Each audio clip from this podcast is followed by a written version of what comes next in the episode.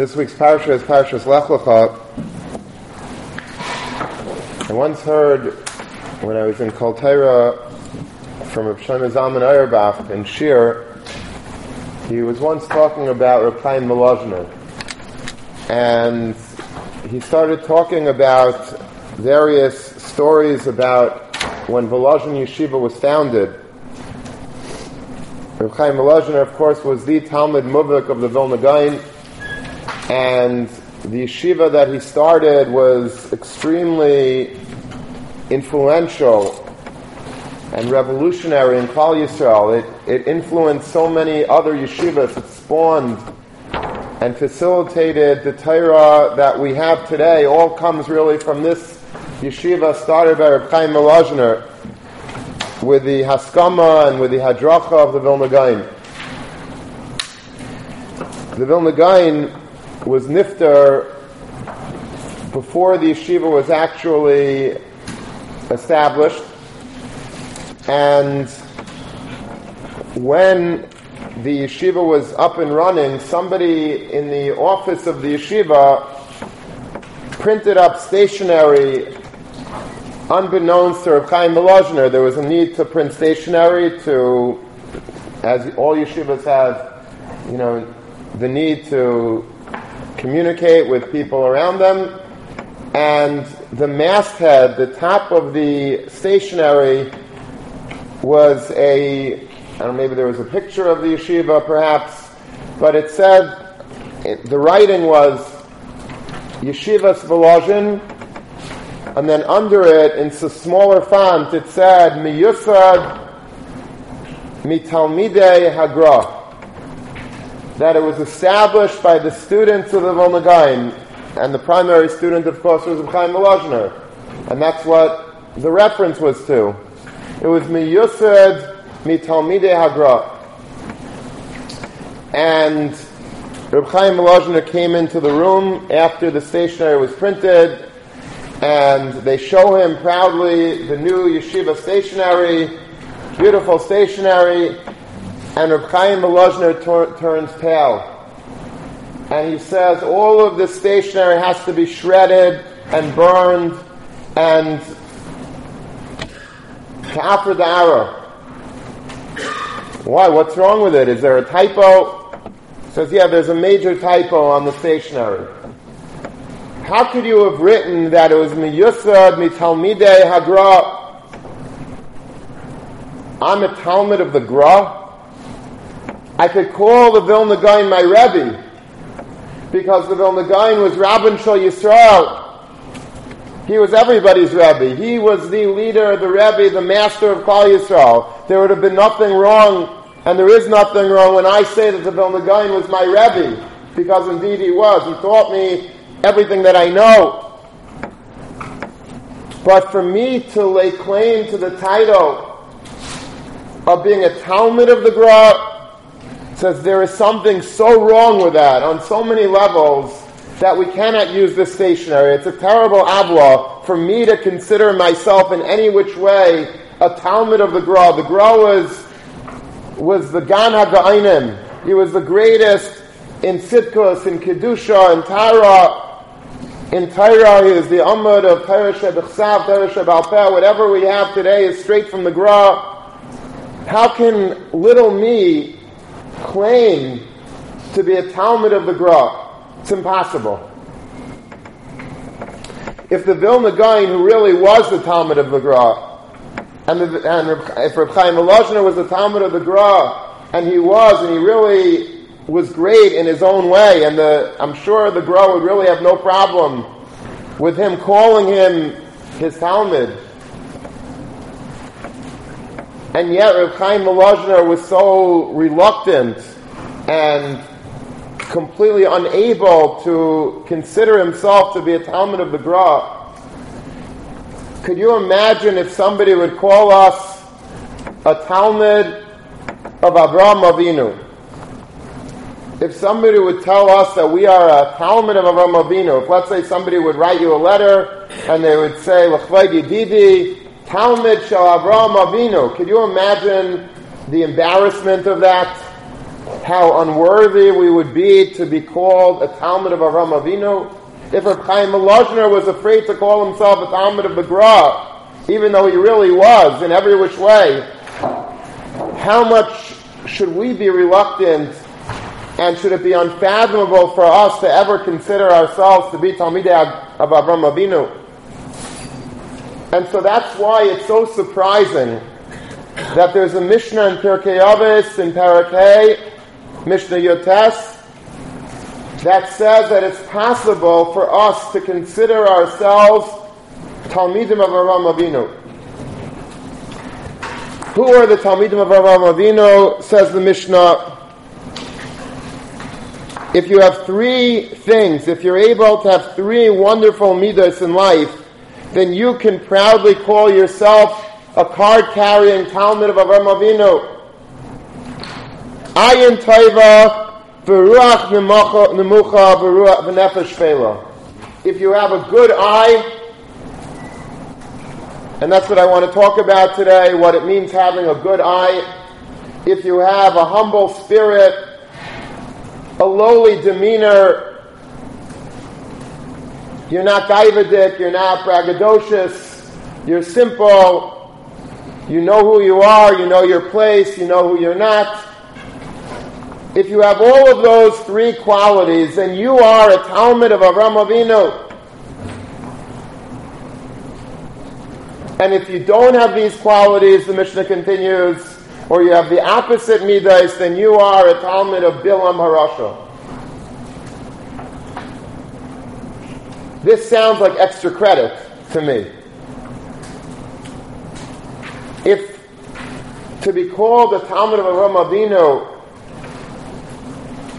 that sounds to be like, wow, those are for Yechidei Segula. I, don't deserve to be a Talmid of Avraham Avinu of Avram Avinu. I don't deserve that title. How dare I call myself a Talmid of Avram Avinu? So it must be extra credit, but you should know that the Alter from Slabodka writes, it's brought in a Sefer Ohr HaTzafun, that if you don't have these three midas, he says you may have learned in yeshiva your entire life you could sit in Kollel and learn day and night. But if you fail to have these three midas, you are not considered to be in the beis medrash, in the yeshiva of Avram Avinu. It's not that, well, okay, you know, I'm not perfect, but I'm, I'm really good. I just don't have those three midas. You have to have those three midas. We are obligated to be Talmidim of, of, whoa, what's going on? Let's try that again. We are obligated to be Talmidim of Avram Avinu. And so it's incumbent upon us to understand what this entails. What is this one first midah that the Mishnah tells us about, about having an ayin taiva? What is the midah of having a good eye?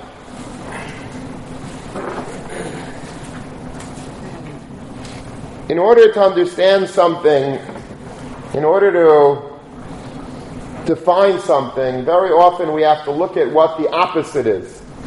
If we're able to sometimes see what the opposite is, it sometimes bring it, brings into clearer focus what that thing is. The opposite of ayin taiva is, of course, an ayin ra'ah. To have a bad eye towards somebody, to have an evil eye. evil eyes to have a bad eye towards somebody. When you see somebody and you're jealous and you don't fagin, you don't have a good a good feeling about him and you wish him bad and nothing that he does or says is ever good in your eye. You always have that that bad eye towards somebody. That's one of the worst midas that a person can have. It's one of the major struggles I think that many of us have in life that we're not happy for other people's success. And not only are we not happy, we're downright jealous and very, very, very unhappy for that person. We have this all the time. We have friends and we're dating and they're dating and then they get engaged to a wonderful girl from a beautiful family, and here we are. We don't have somebody yet for ourselves, and it's hard for us. If you'd have an ayin taiva, you would be able to be so happy for your friend. That's your friend's kala. I'm going to get my own kala, Mitzvah Hashem. But if you have an ayin ra, then you're not, you're impossibly, it's impossible for you to be happy for that person. You're just downright upset. Why did he get that and not me? Why is he Zaycha and not me? If a person is better in learning, if a person has got got into a great graduate school and you wanted to also get into that graduate school and you didn't, and you give him that eye, maybe openly you you wish him mazel tov, but deep down inside you're really upset about it. You're not happy for him. That's what an ayin ra is. Person gets into a great business, becomes very successful, has great kids. Are you happy for him or not? If you're happy for him, then you're mitamideh shel Avram Avinu. If you're not happy for him, then you're the opposite. And many of us just pitivenu naturally are not happy for other people. It's just it's built into our DNA. It's just the way we are. We're not happy about that, that that's the way we are, but that's simply the way we are. It's difficult for us to see other people's successes. Do you know that the entire Musar movement came about because of an ayin ra'ah? You want to see the devastating effects of what an ayin ra'ah could do that caused Rabbi Yisrael Salanter to start the Musar movement to understand how needed, how necessary Klal Yisrael is of learning Musar. Once upon a time, there was a very poor shoemaker who lived in a certain city. His name was Yankala. And he used to fix people's shoes. Not very lucrative. A parnasa takes a long time to fix a pair of shoes. And how much can you charge already? And they were struggling financially. They were living very, very poor. And one day a letter comes from a big city to this Yankalo, the shoemaker, and it's from a lawyer. And the lawyer tells him that your wealthy uncle died and he left you his entire estate. Yankala comes home and tells his wife the wonderful news, and they're so excited, finally they can get out of this crushing poverty. And they go to the big city, they get the check, and they invest it in some investments, and it pays off. And eventually, Yanko gets to close his shoe store. He doesn't need that anymore. And with his extra time, he goes and he sits and learns in a beis medrash. He hires good rabbeim he gets chavrusas, he gets more and more proficient in learning. All of a sudden, Yanko, in just a few years, goes from a simple, poor shoemaker to being a respected Talmid Chacham. Not only him, but his children, he's able to hire the greatest malamdim in the vicinity to teach these children. And the children become tired of it. The children go from being simple, poverty stricken young people to being mature B'nai Torah. The girls begin to also get educated. His family goes from rags to riches. Suddenly he is one of the most respected men in his town. Him and his wife and his family, beautiful. And then his son, his oldest son, who became a, a real Talmid Chacham, was dating and he was read to the Rav of this town's daughter. In those days, if you do a shidduch with the Rav's daughter, that means that you made it. Today, unfortunately, it may not be that way. Today, it might not be so fashionable.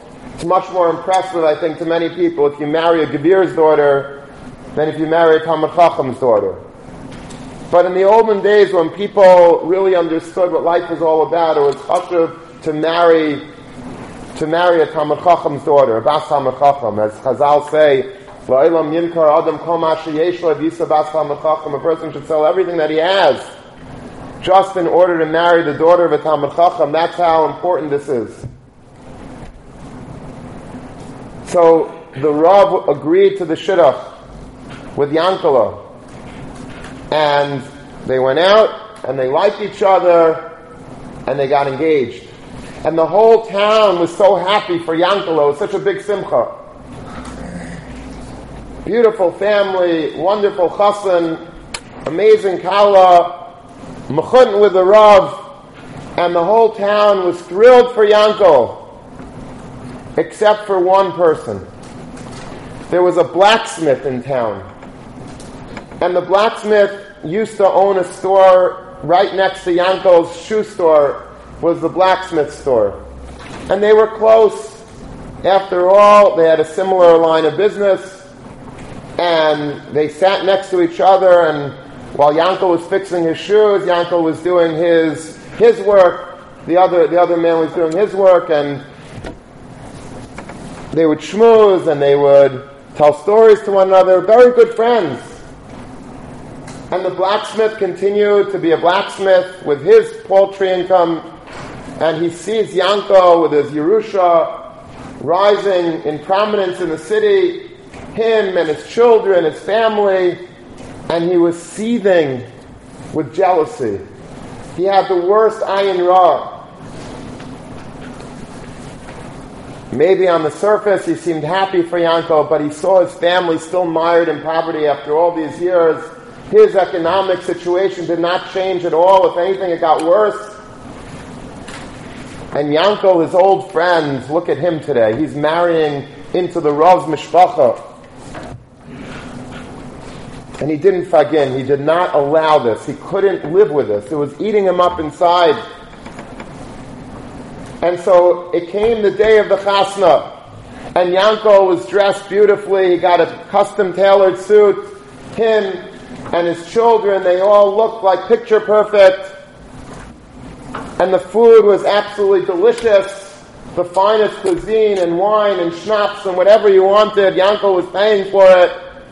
And the Rav was there, and they were standing under the chuppah, Yankel and the Rav, and the chassan and the kala and the mothers, and the whole town was like, it was in, they were in seventh heaven. But the blacksmith was also in attendance. And as Yankel was coming after the chuppah down the aisle, escorting the happy couple, and he was standing next to the Rav, and there were throngs of people around wishing him well, the blacksmith was standing there waiting, waiting to ambush Yanko. He wasn't ambushing him with a gun, he was ambushing him with something much worse. And as Yanko came close and everybody was wishing him mazel tov and kissing him, the blacksmith pulls out from beneath his jacket an old beaten pair of shoes that he owned. And he screams out with an earshot of the entire crowd, Yanko! These are my old shoes. Tell me something. How much would you charge me to fix these shoes? And the whole chasna sort of just froze. And the band stopped playing and Yankel blanched, and Yankel turned green and red and white. And it was such bizyanis for Yankel that at this height of his life, Al Rosh he was so humiliated by his old friend, the blacksmith, who simply could not live with the fact that Yanko had attained this level of prominence and came to this point in his life the simcha was taken away from Yanko. And that night Yanko went to sleep and he never woke up. So distraught was Yanko by this bizayan, this public disgrace that this person had to do to, to, towards him, that Yankel never recuperated. He couldn't live with that anymore and he died. And this word, this story spread throughout all of Europe. Eastern Europe, Western Europe. It made its way to every hamlet and every shtetl, and everybody was talking about this story. And what bad midas are. And finally, the story came before Rabbi Yisrael Salanter. And Rabbi Yisrael Salanter, when he heard this story, said something has to be done to Klal Yisrael. If such a thing could happen, if people could have such schlechte midas, people could have such terrible, abominable character, a new movement needs to be made. A movement to change the very nature of us, to make us good people, to make us Hamidim of Avram Avinu. And this is what drove Rabbi Yisrael Salanter to start his Musar movement. This is how bad an ayin ra is. To put an ayin hara on somebody, to not be happy for that person. I remember when I was first married, a few years into our marriage, I think we just had a baby, and we, my wife and I went to a restaurant in Brooklyn to eat. And we went in, I guess it was about 5 o'clock for dinner, and the entire restaurant, the large restaurant, was empty, completely empty. There wasn't a single table that was full. Every, the whole, ta- the whole eh, restaurant was, was empty. It wasn't yet supper time. And it was me and my wife, and we had a, a baby in a, in a car seat and a stroller. We needed some, some room. So he sat us at a, at a table for two. A little table, like this, like the size of this, like, you know, just enough for your knife and your fork, and that's it. And we had on a pocketbook and this and that, and my hand, and, you know, the whole table, the whole restaurant was empty. There were big tables, medium-sized tables, and we could use more space to put the baby.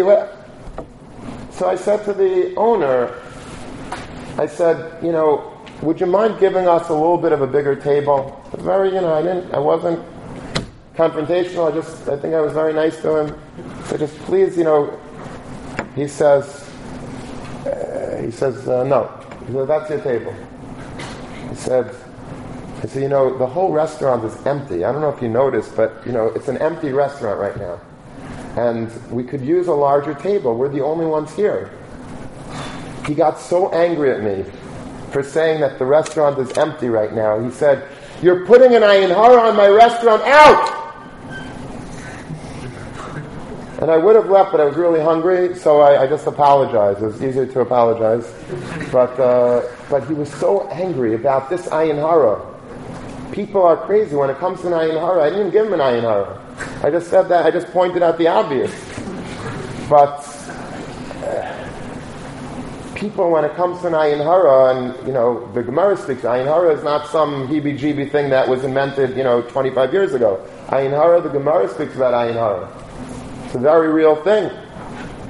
Because there is something to an ayin hara. When a person gives somebody a bad eye, it does damage.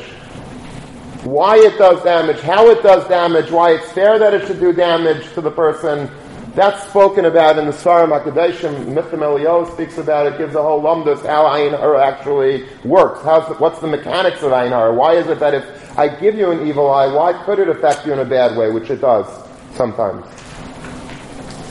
In any event, if we know that an Ayin Ra is so bad, imagine how good an Ayin Taiva is. Imagine when a person is instead of putting an evil eye on somebody. I don't fagin. I'm not, by the way, I keep repeating that word fagin. I hope that everybody understands what it is because it's a word, it's a Yiddish word that has absolutely, it's untranslatable. I've tried many times to think of a good way to translate it. You just can't translate it. You have to sort of understand by the context what I'm saying what it means. I don't fagin you. If, if, you know, if you had a big success, I just don't fagin you. How do you translate that? I'm sure people will come over. I, it's not going to work. Trust me. I, I, know all the words in the alphabet, in the, in the dictionary. It ain't working. There's no word except fagin is the perfect word. I don't fagin. And Imagine if I do fagin. If I do, if I'm able to really be happy for you and accept your success and make it my success, really be happy in your simcha, with your success, with your promotion, with your with your great tidings. If I could be happy for you, if I could give you an ayin taiva, that would be the most amazing thing in the world. That would make me the most perfect human being. There are Yechidim, by the way, that, has, that have this ability. There are Yechidim that are really genuinely happy for other people. It's very rare to find, but it does exist. Sometimes you think of those people like they're, they're like not normal. You know, there's something probably off about them because they're too happy when somebody gets, you know, has a simcha.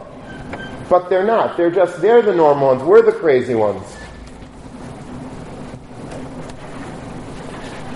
Once upon a time, a Talmid, an Avrich in Kollel, went to Reb Shlomo Zalman Auerbach and told him that we just bought a new apartment in a nice part of town, Baruch Hashem, we're not renting anymore, we bought. And he asked him Shilas about putting up a mezuzah, putting up mezuzahs in different parts of the house. You think it's the easiest thing, right? What's the big deal? You buy some mezuzahs and you put them up on the on the door, on the right side of the door. There's a lot of halachic shilas that come up when you're moving into a new apartment about the timing of putting up the mezuzahs and the location of the mezuzah, which side of the door do you put it on? Sometimes, obviously, the front door, you know, you always put on a mezuzah on the right side, the yamin hanichnas, when you're coming in, on the right side, that's where the mezuzah is. But sometimes you have doors, let's say, between like I have a doorway between my uh, my living room and my dining room. So, know, which side do you put it on? I mean, you, you know, you, there's entrances to both my living room and my dining room. We go from one room into the other, and from that room back into the first. And which side you put it on? You don't. You definitely don't put it on both sides. So, which is the right side? And you have to ask a paisik. It's very important to go and ask a paisik, which is the right. You know, it's probably on different things, on flow of traffic and doorways and this and that. There's there's, you know, which way you go in more than the other. There's, but you have to ask a Pesach if you have any of these sort of shilas, and it's very common to have these shilas. So this Bachar, this, this Avrich came to Shlomo Zalman and was sort of giving him a schematic of the, of the rooms of, the, of, his, of his new apartment, and Shlomo Zalman was helping him exactly figure out which is the right side to put the mezuzah up on. Anyway, they move into this new apartment, and a few weeks later, there's a knock on the door. And he opens up the door, the Avrich, and lo and behold, right in front of his eyes was none other than the Gadol HaDor of Shlomo Zalman Auerbach came to visit. Nice surprise. Nice surprise guests have come to your house of Shlomo Zalman Auerbach, and he came into the house, says, I just wanted to wish you Mazel Tov in your new apartment, and could you give me a tour of the house? This is very odd. Rav Shlomo Zalman is not a guy that's just, you know, not a person just like has nothing to do with his time but to, you know, check out the interior decorating of people's apartments. So the person says, yeah, you, you want to see the apartment? Okay, here's the kitchen. It's not huge. Here, this is the kitchen, dining room, living room, bedroom, done. That's it. And Rav Shlomo was going, you know, through every room and saying, oh, it's a beautiful living room. It's a beautiful dining room it's such a nice kitchen, it's such a, it's large, it has space, it's, you'll be happy cooking here, and you'll be happy learning there, and is a nice study room for you, and that's a nice bedroom, and, and sure Zalman was spending like a lot of time in this apartment, and, you know, the husband and wife, they were so flattered, but yet they were confused, like, what's going on over here? Anyway, they bid Rav Shlomo Zalman a good night, and thank you for coming, and a few days later, they, this, this Avrich goes over to Rav Shlomo Zalman in yeshiva, and he says to him, you know, can I ask the Rosh Yeshiva a question? The Rosh Yeshiva was so kind to come to the apartment to visit and spend time and looking around and saying nice things, but why?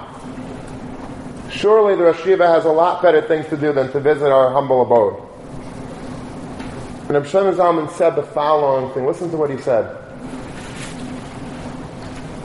He says, you know, it's hard and rare for an Avrich to finally be able to afford an apartment. And that's what, this was years ago, before real estate in Eretz Yisrael, you know, skyrocketed. But it was hard, and, and he says, many Avrechim like you, they would love to have an apartment like this. But Nebuch, they, they can't afford it.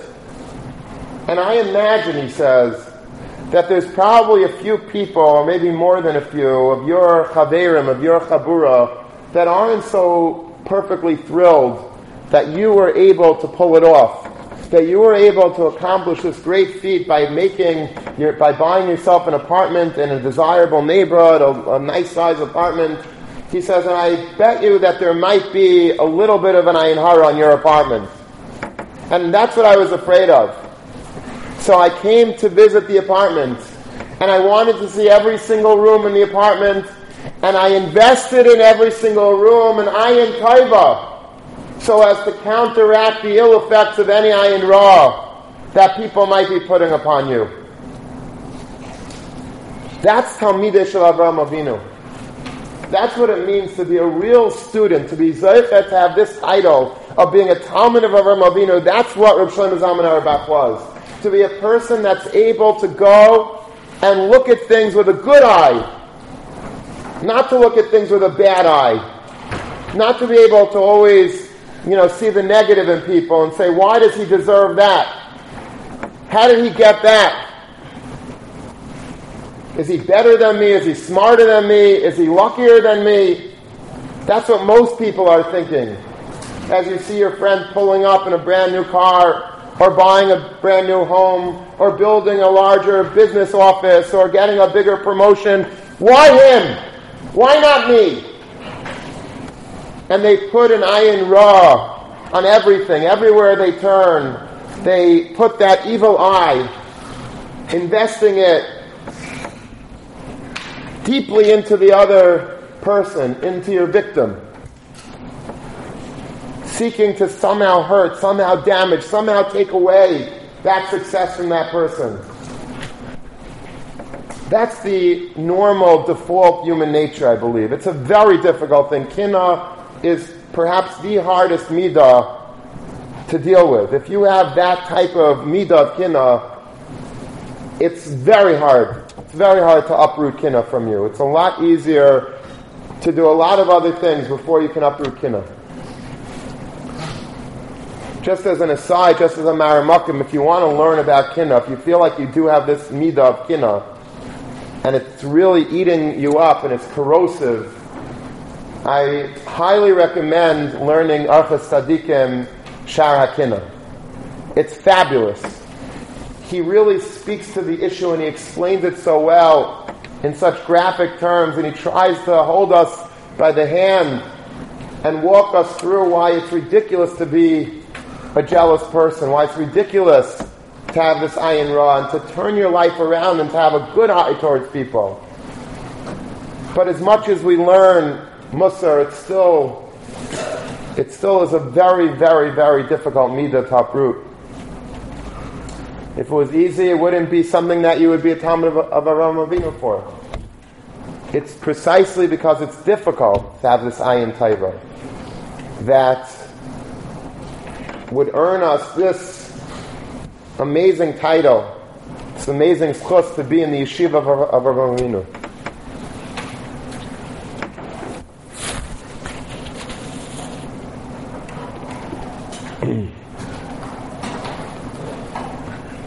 How would we avoid having an ayin ra'ah? The basic way that a person could attain an ayin taiva is by being happy with what we have. I'm happy with what I have. This is what the Rebbeinu Shem blessed me with. This is my lot in life. I'm an Ashir. I'm Sameach B'chalki. What's brought what's called in Svarim Hisaptos Pamuit. I'm happy with whatever I have. I'm misapik. I'm satisfied. I don't need what he has. I'm good where I am. I'm not the smartest person. If I would have been smarter, it wouldn't have been good for me. I'm not the wealthiest person. Maybe it wouldn't be good if I had too much money. Maybe it wouldn't be good for me. The Rebbeinu knows exactly what I need and if I would need more, he'd give it to me. And maybe he will. But what's mine is mine, and I'm happy with it. What's yours? That's yours. You be happy with it. It's yours. An ayin taiva requires that histakos. If you don't feel satisfied yourself, that's what gnaws at you when you see other people seemingly happier, seemingly more successful, seemingly more accomplished than you it eats me up because I'm not happy with myself. I want to be more like you. But if I was happy with who I am, then I could see you and be happy for your success. You have your children, I have my children. You made your shidduch, I'll make my shidduch. You got your profession, I'll get my profession. The Rebbe Shalom has a plan for me just like he has a plan for you.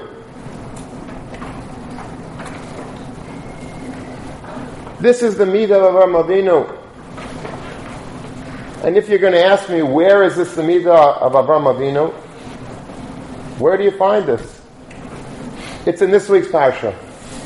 Avram Avinu, when it came to Sadaim, Avram Avinu went to save his captured nephew Lot.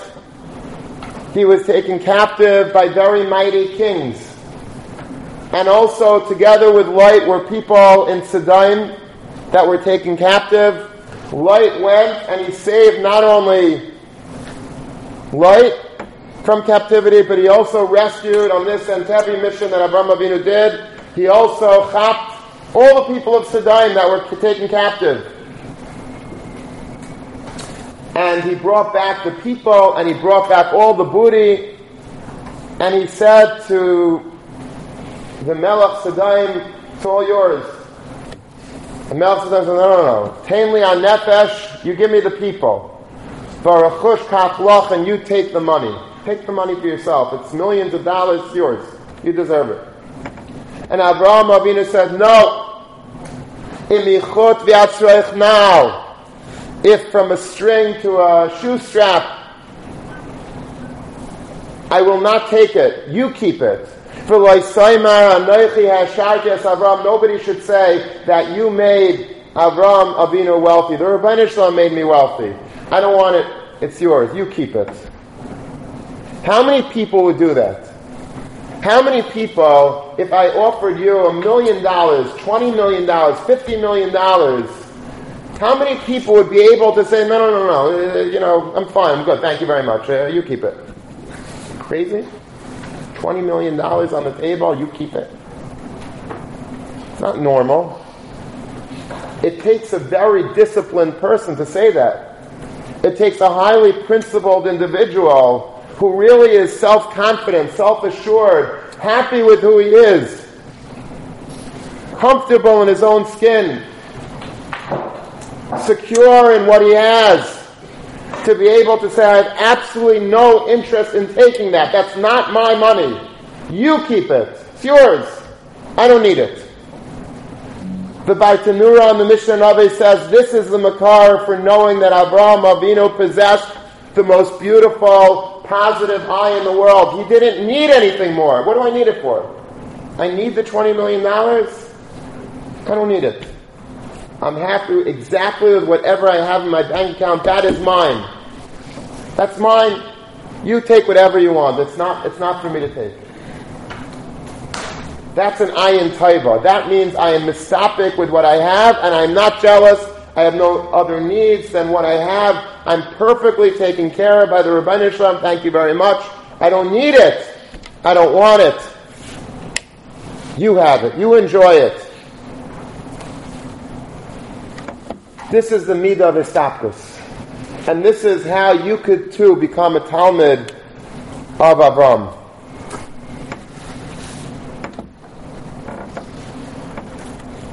I saw something additional to this Yisaid in Reb Pincus' Sefer.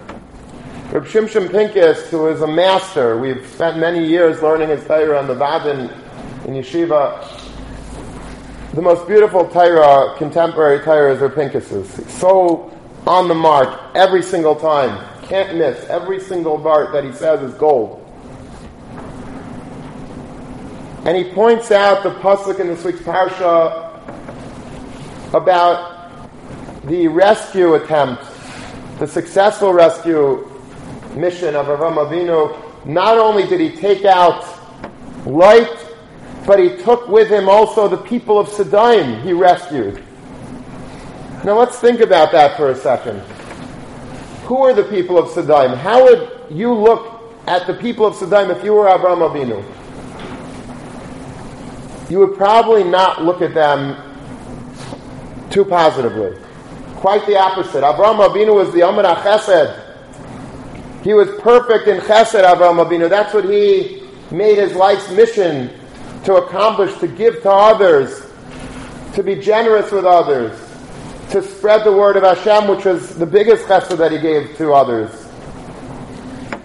And who were the people of Sodom? They were Roim, the Chatoim, Hashem Ma'aid. They were abominable human beings, the worst midas, the most stingy, the most selfish. If a person wanted to put up a guest in their home, they deserve death for that. Their warped system of justice, as Chazal describe in laughable terms. These were people that Avram Avinu should be happy if they would be all no longer in the world. If we would be Avram Avinu and we have the opportunity to, to bury these people alive, we probably, you know, if we were him, we would probably think about doing that. that these were people that were totally the antithesis of my mission in life. But instead of seeing it them that way, Avram Avinu just looked for the positive. And he went out of his way to not only save, but to do good with the people of Sodom. He gave them their money. And then later on in the Torah, he's going to plead on their behalf with the Rebbeinu Shalom to save them. When HaKadosh Baruch Hu tells him that I'm going to destroy Sodom, I'm going to turn over Sodom, Avram Avinu becomes their lawyer and starts having this bargaining discussion in the Torah. If there's 50 tzaddikim, there's 45 tzaddikim, 40 tzaddikim, 10 tzaddikim. He was pleading with HaKadosh Baruch Hu to save whom? To save his arch enemies. So comfortable was Avram Avinu in who he was and what his mission was that he didn't look to put any ayin ra on anybody, even his worst enemy. He did not want to harm. Here, of course, he probably davened every day. They should do tshuva. They should be tzaddikim. But I have no interest in doing them harm. That wouldn't serve my purpose. I want to do good for them. I want to be mashpia on them l'tayv. That's the ultimate ayin taiva, says Rabbi Salanter. We have our work cut out for ourselves. If we thought it was bad to have an ayin taiva towards our good friends that's successful, now we're expected even to raise the bar further to be Talmidim of, of Avram. By what? By not only having a good eye towards our friends, but even towards people that are not our friends. People that we despise. People that we have nothing in common with. People that we're against.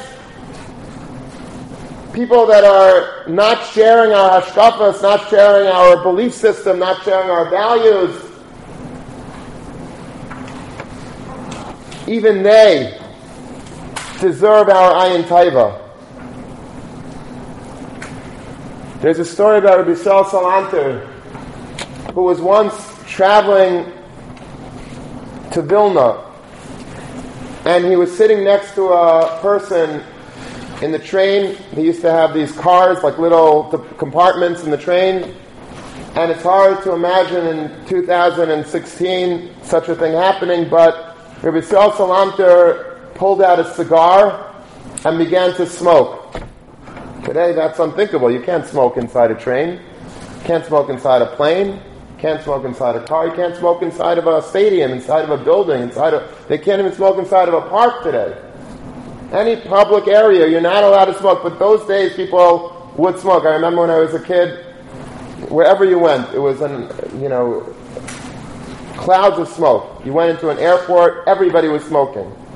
You went into a mall, everybody was smoking. You went into a, a restaurant, there were areas that you were that people were smoking. It's to think about that today. You know, for you in a generation that you grew up in, it's it's unthinkable. But that's the way it was. Everybody smoked. Not everybody, but many, many people smoked, and they smoked in public areas, and everybody reeked of cigarettes. But anyway, that was the way it was. So Rabbi Yisrael Salanter, who lived in the 1800s, he certainly, then it was very, very high class to smoke, and many of the aristocrats, and you know, it was a, it was a very hush of a thing to smoke. So he pulled out his smoke, his pipe, his, his cigar, and he lit up, and there was a person in the car with him that was very, very upset about this, and he starts screaming, at Rabbi Salanter, how could you smoke in the car? And it's disturbing me, and I can't breathe in here, and it's impossible, and you know, how can you, how can you do such a thing? And Rabbi Salanter was very sensitive to it. I mean, that's why the story is a bit surprising, because they say stories about Rabbi Salanter that he was so, he once went to Davin. I think he found himself in Germany once on, on Rosh Hashanah Kippur, and there was a shul in Germany, and there was a, uh, they kept the doors open. They didn't have air conditioning in those days, and it was, I guess, a, a warm Yom Kippur, and they left all the doors open, and he went with a Talmid, and they were davening in the shul, and the Talmid was standing a little bit in the doorway, and it blocked some of the air, and during Shemoneh Esrei, Rabbi Yisrael Salanter taps on the shul and says, move away from the doorway. Says people need air in the shul. They, they opened up the door and you're blocking some of the air from coming in. You don't have the right to do that. So Yisrael Salanter was very sensitive to this, so immediately he put his cigar out and immediately opened up the windows of the train, of the car of the train, to get some fresh air coming in. And then the same person starts screaming at Salanter, close the windows, it's freezing in here. And he was really like the whole train, he was really like downright abusive to Yisrael Salanter. He didn't know who he was he comes out of the train. This is how all these stories go, right? They come out of the train together, and what happens? They see thousands of people with signs, Welcome Rabbi Yisrael Salanter to Vilna. And of course, he says, uh, who, Who's Rabbi Yisrael Salanter? This guy says, and that guy there. Just who I thought. So he downright was mevaza and abused Rabbi Yisrael Salanter l'Gadol HaDor. And he goes over to him and he starts pleading, Please, Rabbi, I'm so sorry. I didn't know who you were. I apologize for my chutzpah, for my rudeness. Please be mochel me. And he's crying and crying, crying, crying too much. And Rabbi says, what's, what's wrong? I'm mochel you. What's, what's the problem? He says, he says, not just that. He says, I have no parnasa, and I came to Vilna because I wanted to get a Kabbalah and Shchita. I want to be a shochet, I want to be a butcher, and I need, like a Kabbalah, I need Smicha to be a shochet. And that's what I came to Vilna for, and I, and I don't know if I'm going to be able to get it or not. My wife and my family, they're waiting for me, and they're hoping that I get a Kabbalah and Shchita. So Salsan says, listen, I have a son-in-law who lives in Vilna, he's a big Talmid Chacham. Go to him, and you know what, I'll take you, let's go together and he brings him to, the, to his son-in-law's house, and he says, I want you to sit and learn with him, um, give him a faher and give him a Kabbalah. So he said, okay, I'll give you a faher. He turns out he knew nothing about Shechita. And so Yisrael Salanter says to his son-in-law, I want you to sit and teach him until he can get a Kabbalah. And he was so native to him. And he taught him and he arranged for a Kabbalah, and then he, he Rabbi Sal I think, also signed the Kabbalah, so it was really a great Kabbalah. And this was the midah of Rabbi Sal Salanter. Rabbi Sal Salanter, not only, he could have said, this guy was awful to me. He's a horrible person. How, you know, I, I don't want anything good to happen to him. He's my sworn enemy. I mean, he had such chutzpah, he had no idea. Rabbi Sal Salanter, with his perfect midas, being the Talmid of Avram, he not only was mochel him, but he was native on top of it. He gave an ayin taiva even to, to, his, to somebody that was very not nice to him. He went out of his way, and really out of his way, to be native to somebody who was not good to him. Because that's what you have to be if you really want to have an ayin taiva. If you're really a Talmid of Avram, you have to not only be good to your friends, which now seems almost easy, but even to people that you don't like, to be native to them, to be happy for them.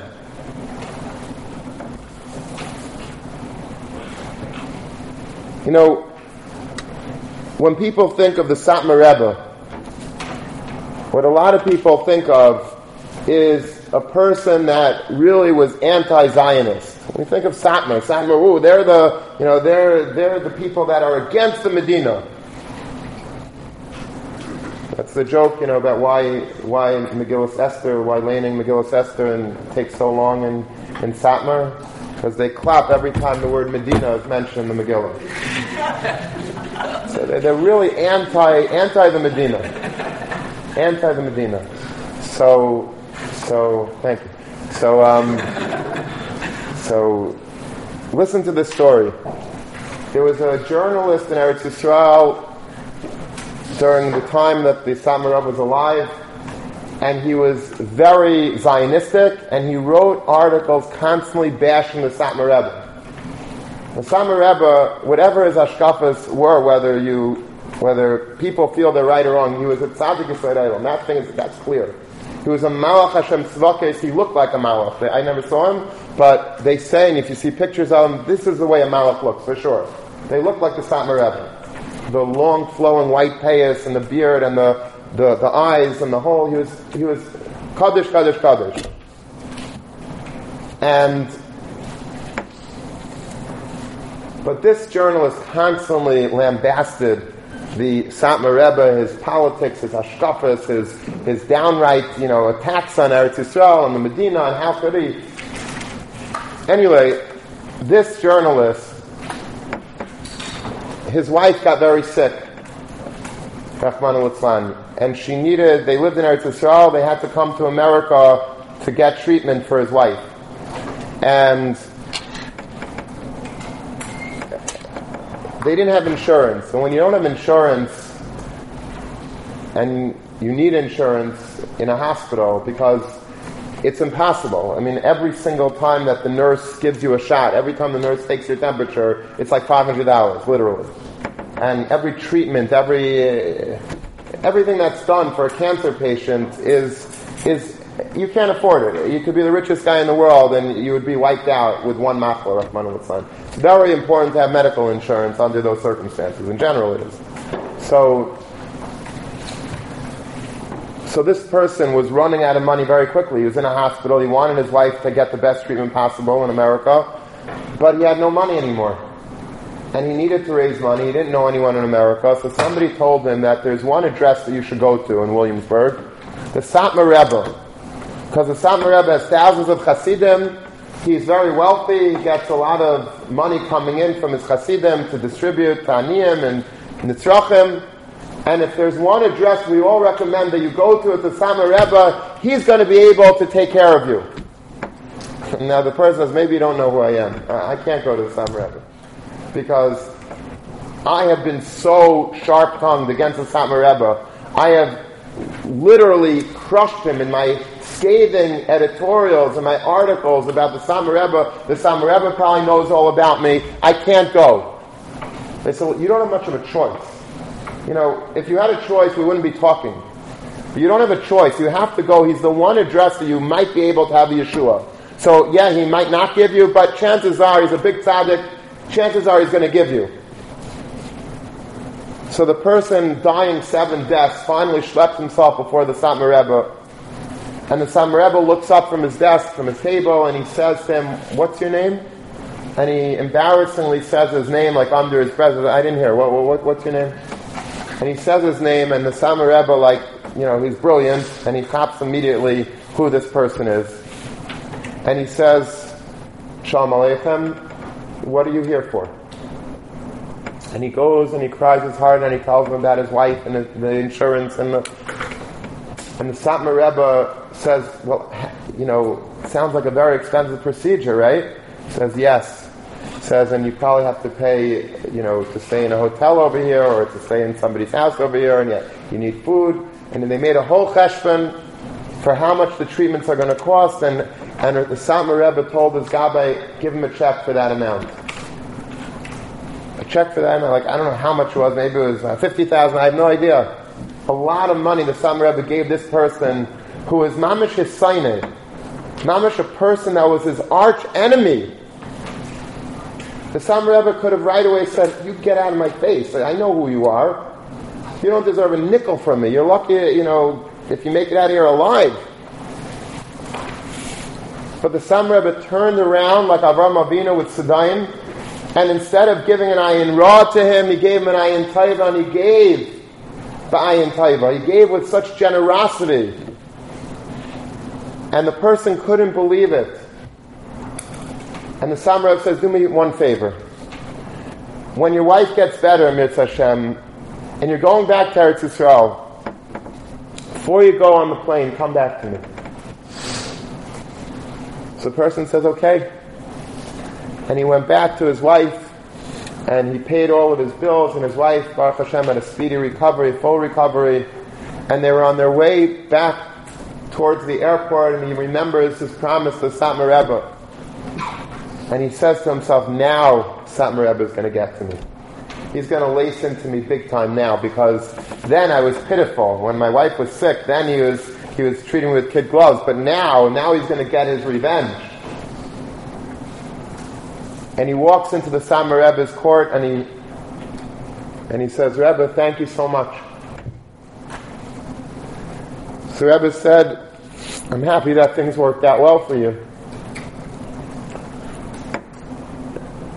He says, but I've been thinking, and this is why I wanted you to come back. He says, it's not just the expenses that you had here in America, but in Eretz Yisrael, your bills are probably mounting up also. You have to pay your mortgage all these months that you were here. You have to pay the electricity and the phone. You have your kids' charlima, the tuition of your children. That's probably, you know, that's probably very a lot of money for you. You have the food to feed your children, the babysitting, all these things. How much does that cost? He says, yeah, it's a lot of money. He says, how much? Thousand dollars. And immediately again the Rebbe takes out a check, ten thousand dollars, puts it in an envelope and gives it to him. And he says, I want you to be well. You and your wife should be matzliach, should have. The taivas ayin of Gedolei Yisrael. Before we criticize Gedolim, just as an aside, so many times people are so quick to criticize Gedolei Yisrael. We have like a one minute soundbite. We know this about that Gadol, and immediately, uh, you know, he's not my Gadol. Not, not for me. That's not my, not my cup of tea. And we have this about certain individuals, you know, I know one thing about it, I know one Ashkav puzzle. Not for me. We don't know not just the depth of knowledge that the Gedolei Yisrael have, but the depth of their hearts. How perfect their midas are. That's what makes a gadol a gadol. The ability to have an ayin taiva even for detractors, even for people that are that are not nice to us, that are not our best friends, that have not been nice to us. And constantly throughout life, we're always faced with these challenges. There are people that we know that are not nice. They haven't been nice to us for many, many years. And now we have an opportunity. They need us. And we have an opportunity to either help them or the opposite.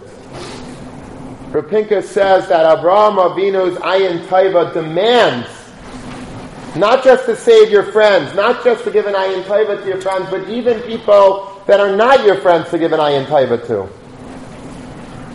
This is what Aviseinu HaKadoshim were. Abraham, Yitzchak, Yaakov, these are people that had such a good eye for others.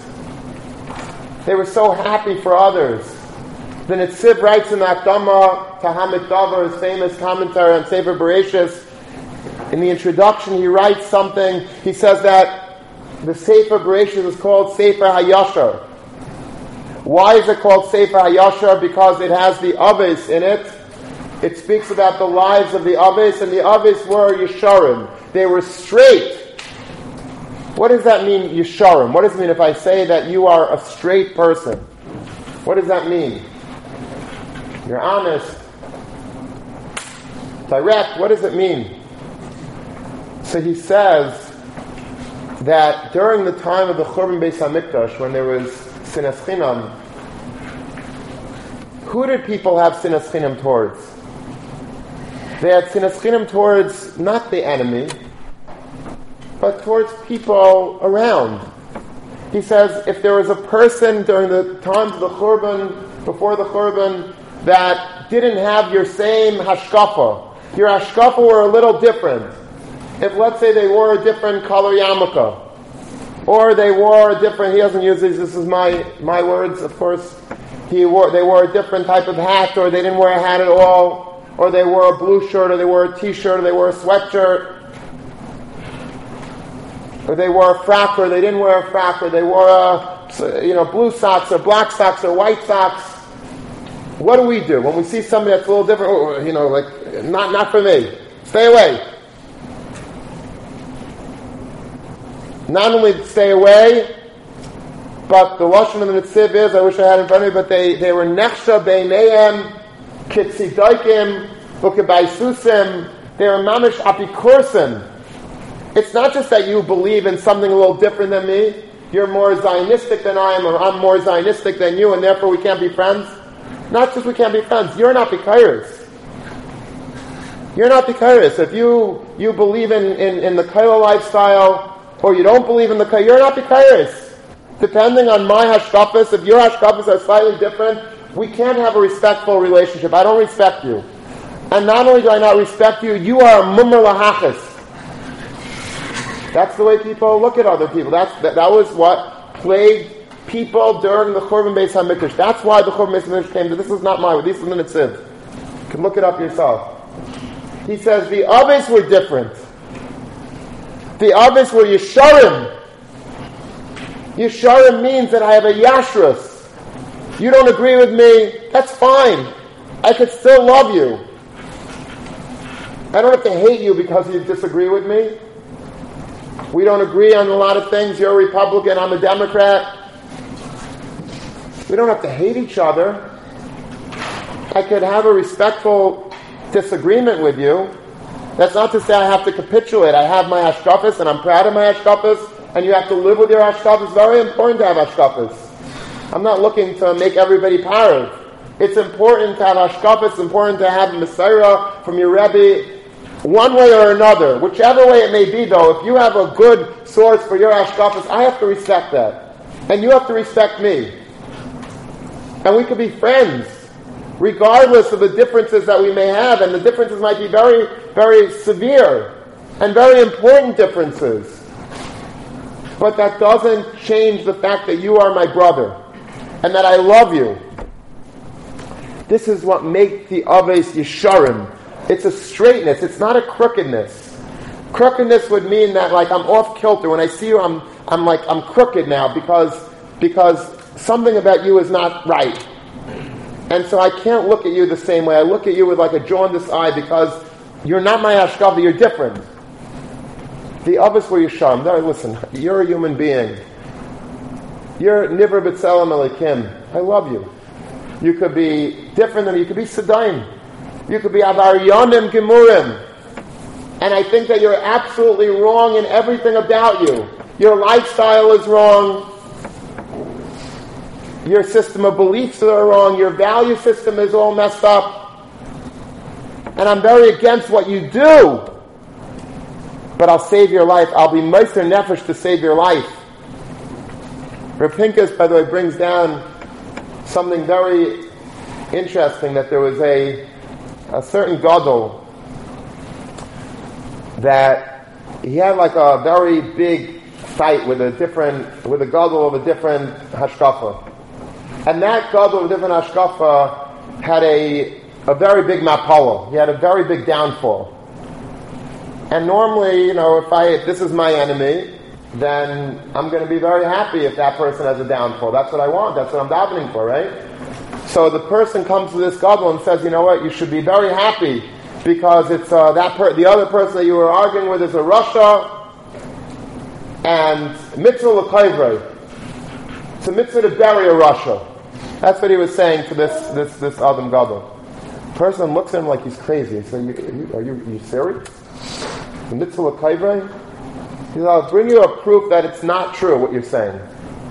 He says, during the time of Makas Cheshach, we know that Klal Yisrael lost four fifths of the their entire nation because these were Rishayim. Chazal tell us they didn't want to leave Mitzrayim. So Klal Yisrael buried them. Now he says that must be. He says, what was the schus why we left Mitzrayim? Chazal tell us because we had Dam Pesach, Dam Mila, we had certain mitzvahs that were great mitzvahs, and that was the schus that we left Mitzrayim with. He says, why do they need Dam Pesach and Dam Mila? They had a very big schus. They buried Rishayim. They buried four-fifths millions of people. They went and they buried their mortal enemies. Obviously, you see that it's not a mitzvah l'kaiver. It's no mitzvah to bury your enemy. We want to daven for our enemies. Yitamu chatar min haaretz, the chet should be gone, but not the chaytim. Avraham Avinu was somebody who loved people so much that he saw beyond their differences. He saw them as beautiful people, as Yesharim. He saw them in such a straight, good light. And that's how we have to try to be. It's very hard. This is like a really hard topic to talk about because I don't like personally giving shmooze and about things that I have no shaykhs to. I'm not saying that every shmooze I give I have shaykhs to, but at least I, you know, I could, I could somewhat relate. This is a shmooze that it's very hard to give a shmooze like this because I feel somewhat or very much hip, hypocritical. And I don't want to be a hypocrite. I don't like being a hypocrite. But it's such a hard midah, this ayin taiva. And it's something that I have to work on. It's something that I think many of us have to work on. But it's so critical to work on it because it's not just that, oh, you chalk up another midah on your, on your value system. Ayin Taiva is the difference, pashut, between having a beautiful life and having an absolutely awful life. There are people in life that are wealthy beyond their wildest imaginations, successful, creative, talented, great jobs, and they cannot enjoy a second of their lives because there are people that are more talented and more creative and more successful. I have a good friend who grew up in a very affluent neighborhood on Long Island. And he walked one day home from shul together with one of the wealthiest men in that neighborhood. And they were standing in front of this wealthy person's house. It wasn't a house though. It was a monstrosity of a mansion. It was a huge house with swimming pools, with tennis courts, with a servants' quarters, with three kitchens, and with with a hundred bathrooms. It's huge. And the person, with can you imagine talking to somebody like that with that house as a backdrop, and then listening to this conversation? The person opened up to my friend and said, "I have to admit, I, I'm I'm a little depressed." He says, "You're depressed. Look at that beautiful house that you have. How could you be depressed? Are you crazy?" He says, That house, that house behind me, it's worthless to me. It's like I live in like a little shack. It's nothing. It's like a doghouse. He says, That's a doghouse? He says, I'll give you my, my real doghouse, and how about we swap? I go, the doghouse is a gorgeous mansion. It's like lifestyles of the rich and famous over here. What are you talking about? A dog?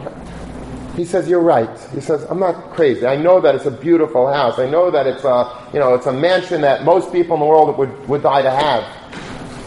He says, "But there's one person that just moved into town, and he's building a larger mansion than this. It's going to eclipse my mansion in terms of size, in terms of style, in terms of elegance." And now my mansion is not worth anything. This is, I, I spoke to my friend, this is, this isn't like apocryphal. This isn't above my. This is something that my friend who I trust told me Bepemo many, many years ago, but it still stays in my head like the astonishment of it. But such is the depth of, of Midas that a person could naturally, truly, genuinely feel that way. This isn't a joke. This is how people how warped people that are not Yesharim could be. Is this person a happy person? Is this person a rich? Can you call this person rich? He's the poorest person in the universe. He's not rich, he's poor. He's dirt poor because he looks at everything that he has as being nothing. How many of us suffer from that poverty also? No matter how good we have it, we look at other people and we're jealous. That's the way many people are. Most people, I think, are that way. To have an ayin ra is the natural way. I don't like that you were successful. It bothers me. Why did God give you that and not me? And it tarnishes all of the enjoyment in my life. The Orchos Tzadikim puts it best. The Orchos Tzadikim says that if you would be able to have, let's say, a, a portrait of all the people in a room, in a room of affluent people, and you would, let's say, circle the head, put one of those circles that you see sometimes in photographs around a certain head, of the guy that's jealous of somebody else. There's somebody in the room that's jealous like crazy about somebody else in the room. Everybody else in the room, he says, is enjoying the, sh- the, the, sushi and enjoying the, the schnapps and the wine, a beautiful banquet, except for him. He's not getting any taste. He can't eat. He can't enjoy. He can't take any pleasure from Olam Hazeh because that insanity of being jealous and having an ayin ra against somebody else is affecting himself. You think you're affecting that person, the person that you're jealous of, He's having a wonderful time at the party. He's enjoying everything. You are ruining it for yourself. Ayin Taiva and Ayin Ra is not just whether you're frum or not frum. It's not just whether you're in the yeshiva of Ramavino or you're not in the yeshiva of Ramavino, you're in the yeshiva of Bilam HaRasha. That too, of course. But this choice is a choice that we make whether or not we want to have a life that's, that's livable or not. Do we want a life that we could digest our food and sleep at night and take a walk in the park and enjoy the fresh air and enjoy our children's smiles? Enjoy a Shabbos, enjoy a Yom Tov, are we going to go through life and constantly begrudge? That's actually a good word, begrudge, is to not begin. To begrudge people that, that have more than we do. Oh, my neighbor pulls up with a brand new lease, uh, you know, Lexus, oh, oh my gosh, my, my car is worthless now. I need a fancier car, I need a better car, I need a better Pesach program. But that's how we ruin our lives. We have to be a Yesharim. We have to work so hard to try to eradicate every trace of kinna from, uh, from inside of us. To be a Yashar. To be like Avraham Avinu, to be his Talmid to be able to see other people. And I'm happy for you. You got a new car mazal. You should, you should be gebenched with it. Give him a bracha. Go into his new house and be like Reb Shlomo Zalman and look around the house. It's a beautiful house. I love the color of the paint that you chose. I love the, the moldings. I love the, oh, it's such a big, beautiful window that you have there. Brilliant to put it there and not there. Make them feel good about themselves. It doesn't cost you anything. And the more that you're made to, the more that you're able to mashvi on others and have an ayin taiva for other people, the happier you will be. Because the more you will be mistapik, you will be satisfied with your own lot in life. It's a very hard midah to work on. It's very, very hard because it cuts to the core of, of, of who we are and our dissatisfaction with many of the, the factors that, that we have inside. Very hard to see other people have things that we don't. But this is one of the things that the Torah expects from us. And the reason why the Torah expects it is because the Torah wants us to be happy. The Torah wants us to feel simcha. The Torah wants us to be real ashirim that are samech b'chalkenu. The Torah wants us to be happy. The Torah doesn't want us to be perfect. The Torah wants us to be happy.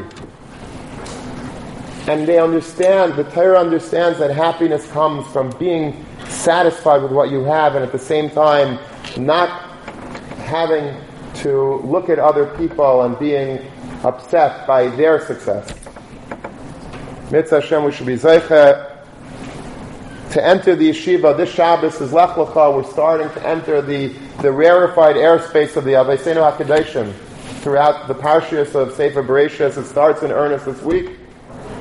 And halavai, halavai, we should be able, like the Medrash says, to ask ourselves,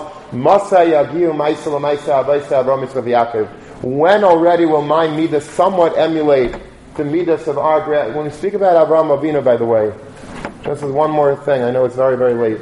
When we speak about Avraham Avinu and Yitzchak and Yaakov, sometimes we think about them as Torah personalities. You know, these are biblical personalities. and we learn things from them, and we, you know, we talk about them at the Shabbos table, and we discuss it, but we don't have that personal connection. But do you realize that this is these people were our great great grandparents? You know how proud I am of the fact that I have a, great great grandfather that was the Würzburger Rav. Is uh, one of the Gedolei Yisrael in Germany. It's a very big source of pride for my mishpacha, and you know we name our children after him, and and you know in our family, and and you know it's a source of pride. And if you stamp in the Vilna Gaon, you talk about day and night how you come from the Vilna Gaon, you come from Reb Kiva We come from Avraham, Yitzchak, and Yaakov. They're not strangers. They're not Torah personalities. They're our grandparents. And if they have those midas, as Rav Chaim Volozhiner himself writes in Ruach Chaim, it's in our DNA. It's Keteva Mutva Banu, all that they accomplished with great difficulty. They paved the way for us to follow. If we learn about them, that means that we have it somewhere inside to be a little bit like them. Which means that we already have a head start to get there. And amidst Hashem, as we enter into their yeshiva, Avram, Yitzchak, Yaakov, as we say every day in Shemoneh Esrei, we, we declare emphatically that these are our forefathers. We're proud of our yichus, and we try to relate to them in any which way. We have to try to relate to them in every which way. Have a good Shabbos.